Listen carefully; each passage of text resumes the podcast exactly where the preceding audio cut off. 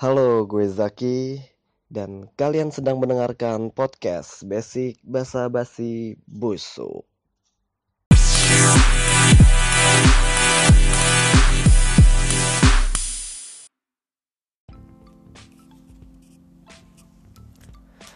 Halo, apa kabar? Apakah baik-baik saja? Cek gitu, ay, basa basinya.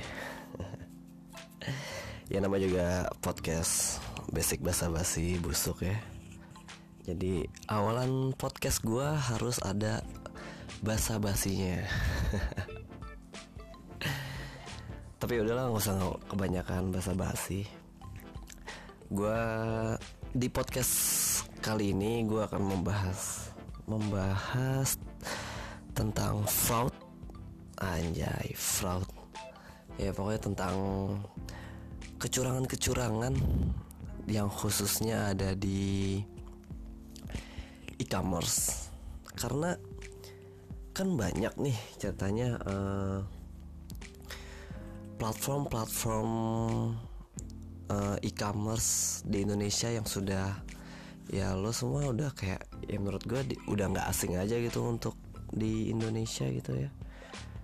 Dan sudah merajai uh, pasar Indonesia gitu. Dengan belanja online yang terpercaya. Tapi di uh, dikarenakan munculnya platform-platform seperti ini gitu banyak penipuan-penipuan. Jadi tuh penipu emang pinter ya. Semua celah ada celah dikit aja ada ada wadah dikit aja. Pasti emang ada penipunya sih. Pasti ada kecurangan-kecurangan entah itu kecurangan kepada customer atau kecurangan kepada si platform sebagai wadah berjualannya itu. Banyak lah. Kenapa gue ngebahas tentang fraud? Karena uh, baru aja gitu gue baru ngebaca-baca baru aja di Tech in Asia. Ada sebuah platform ijo-ijo yo platform ijo-ijo. Dia uh, baru saja memecat 40 karyawan kalau nggak salah ya. Kalau gue baca di Tech in Asia sih 40 karyawan.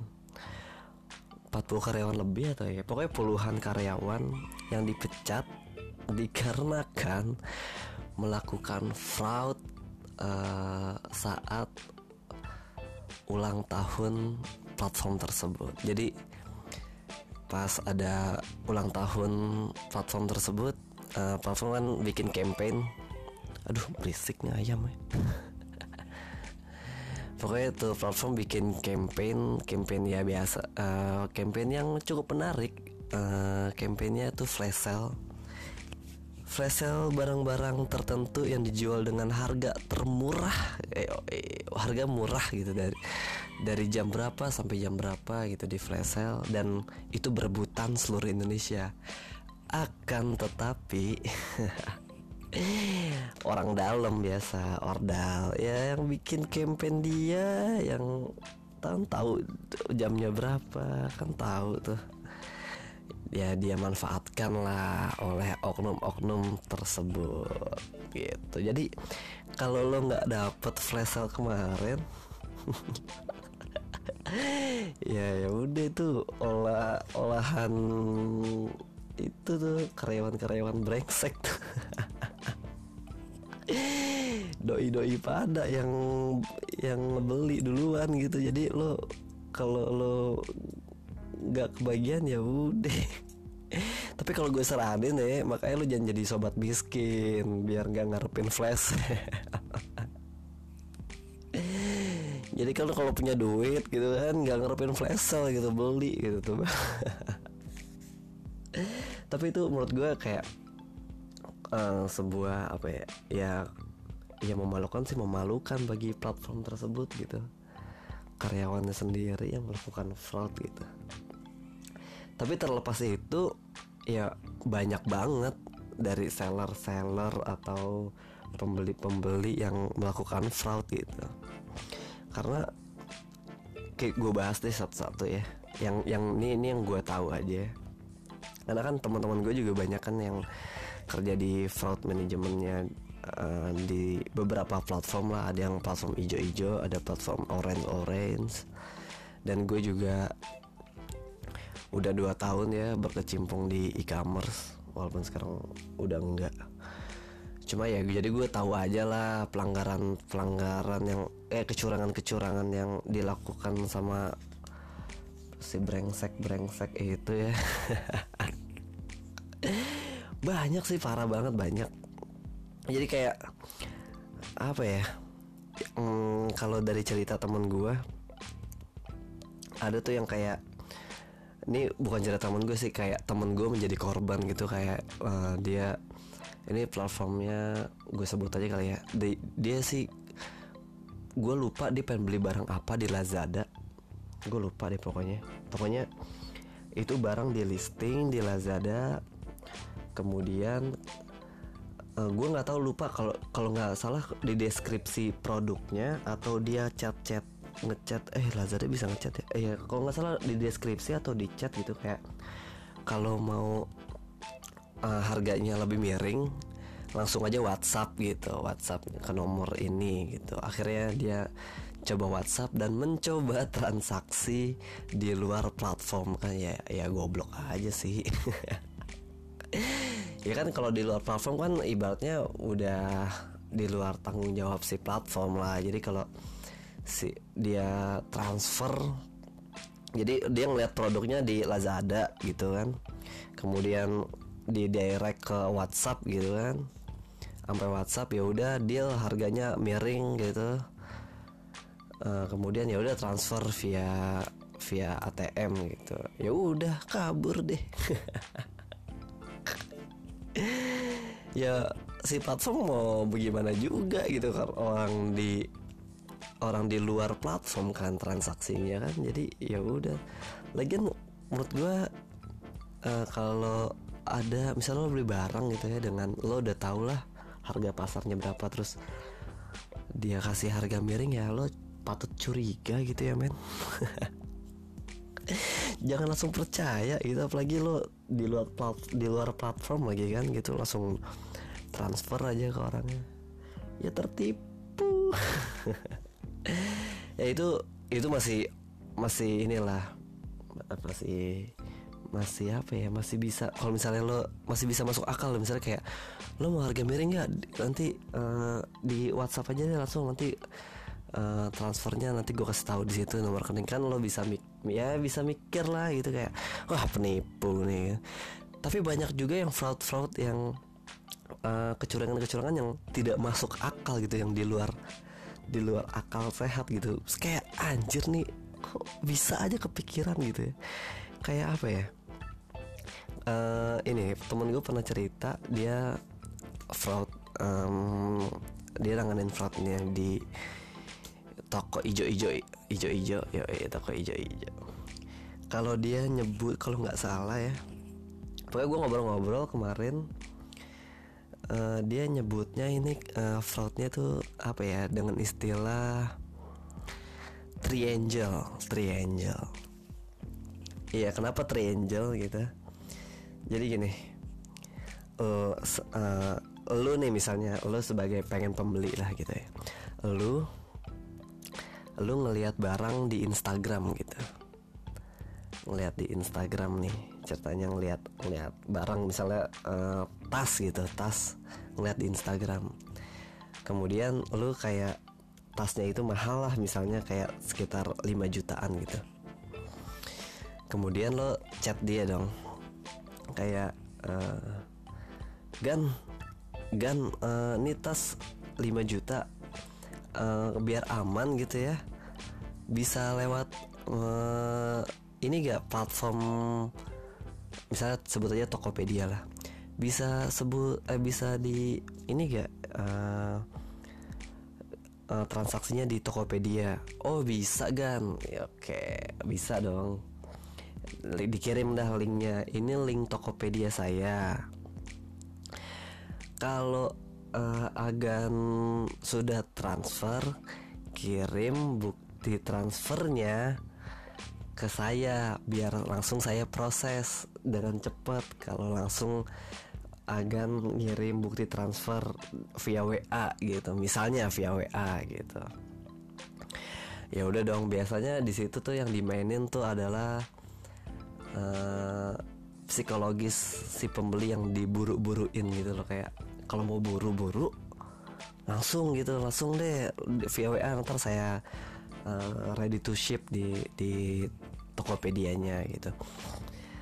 Nah kan kok psikologis udah kayak begitu tuh kayak lu udah bawaannya tuh ya transfernya transfer manual aja gitu. Padahal lewat Tokopedia tetap lewat Tokopedia gitu. Transfer transfer manual jadi pas keluar stroke uh, dia ngirim foto stroke tersebut ke WhatsApp penjualnya gitu bukan langsung ke masukin ke yang di Tokopedia-nya gitu. Nah, apa yang terjadi ketika si pembelinya itu ngirim struknya ngirim uh, struk uh, transfer ke seller lewat WhatsApp gitu.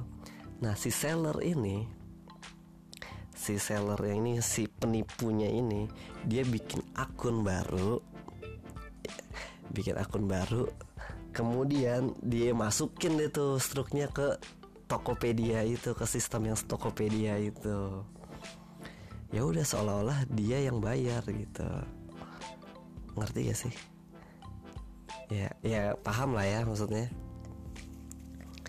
Dia yang bayar terus tinggal uh, kan udah masuk duitnya tinggal di ready ready to ship kemudian uh, dengan akun palsunya yang dia tadi masukin dia terima orderan barang. Masukin resi palsu dia terima uh, barangnya. Jadi si yang transfer aslinya itu ya nggak ada nggak dapat apa-apa gitu. Ya, gila ya penipunya. Macem-macem banget ya. Keren gitu kayak kepikiran aja gitu cara nipu kayak gitu tuh. Itu triangle ada lagi yang apa ya? Uh, apa lagi ya? oh ini ada lagi yang ngehack. Ngehack juga ada sih yang ngehack. Jadi si pembeli pembeli udah udah apa transfer. Kemudian si pembelinya itu ditelepon sama si seller. Dia masuk dia si seller itu mencoba untuk masuk masuk akun si pembeli dengan lewat nomor telepon. Kan masuk nomor dengan nomor telepon tuh tak kan otomatis kalau masuk dengan nomor telepon akun nomor telepon di Tokopedia atau di Shopee atau di mana pun itu muncul tuh OTP namanya. OTP uh, eh, kode verifikasi otentik apalah gitu. Kalau salah nggak tahu gue namanya apa lupa. Namanya OTP aja. Ditelepon lah si, si pembelinya. Halo ini kalau mau diproses kirimin nomor OTP yang ada di SMS gitu. Udah masuk dia bisa ngehack masuk ke dalam uh, masuk ke dalam si akun si pembeli kemudian di diterima gitu. Langsung dia ready to ship kemudian diterima. Udah dia nggak bisa apa-apa lagi dong kalau udah diterima gitu kan. Uh, macem-macem aja. Apalagi ya ngehack udah. Terus sekarang yang lagi in tuh oh ini gestun gesek tuntai. Jadi yang banyak banyak nih orang yang bu bu gitu. Sore ini kecurangannya bukan kecurangan nipu sih kecurangannya kecurangan kayak banyak tuh ya sekarang kan ya. Pinjaman pinjaman pinjaman-pinjaman online ya.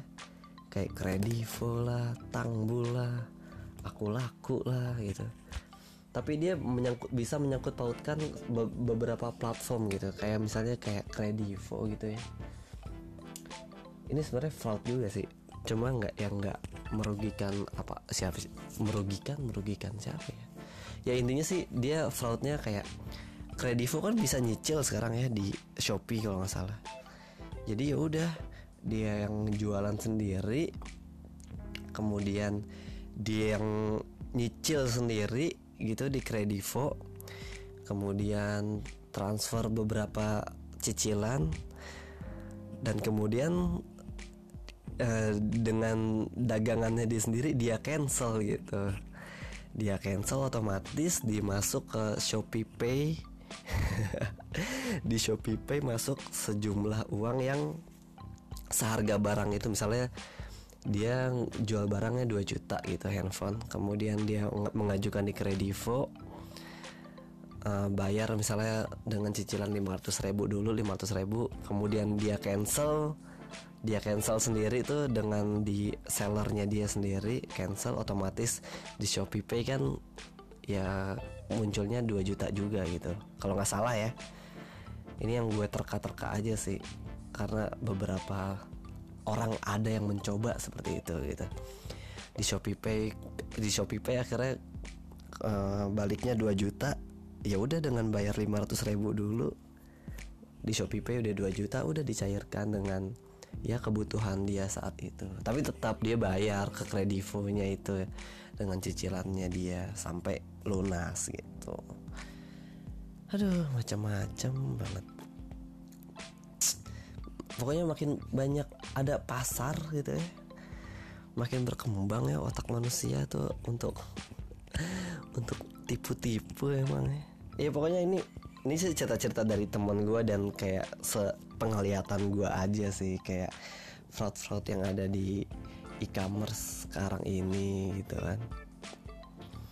Atau ada lagi yang kayak uh, ini merugikan platform sendiri kayak kan banyak tuh platform kayak ngasih cashback uh, lo belanja berapa cashback 10% gitu. Akhirnya dia buat produk sendiri listing sendiri seller sendiri dia yang beli sendiri cuman buat dapetin cashback itu.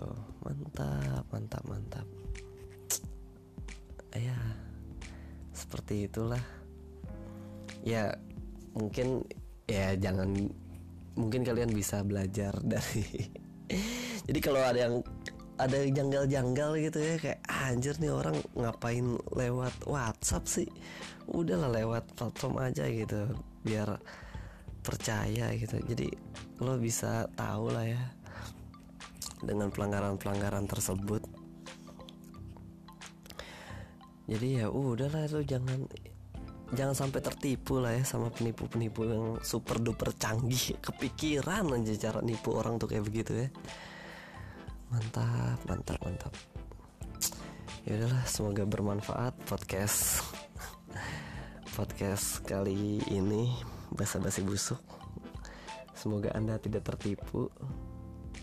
Ya kalau belanja gitu jangan ya jangan terbawa psikologis terburu-buru lah kalau lo butuh-butuh banget ya jangan gitu-gitu banget gitu.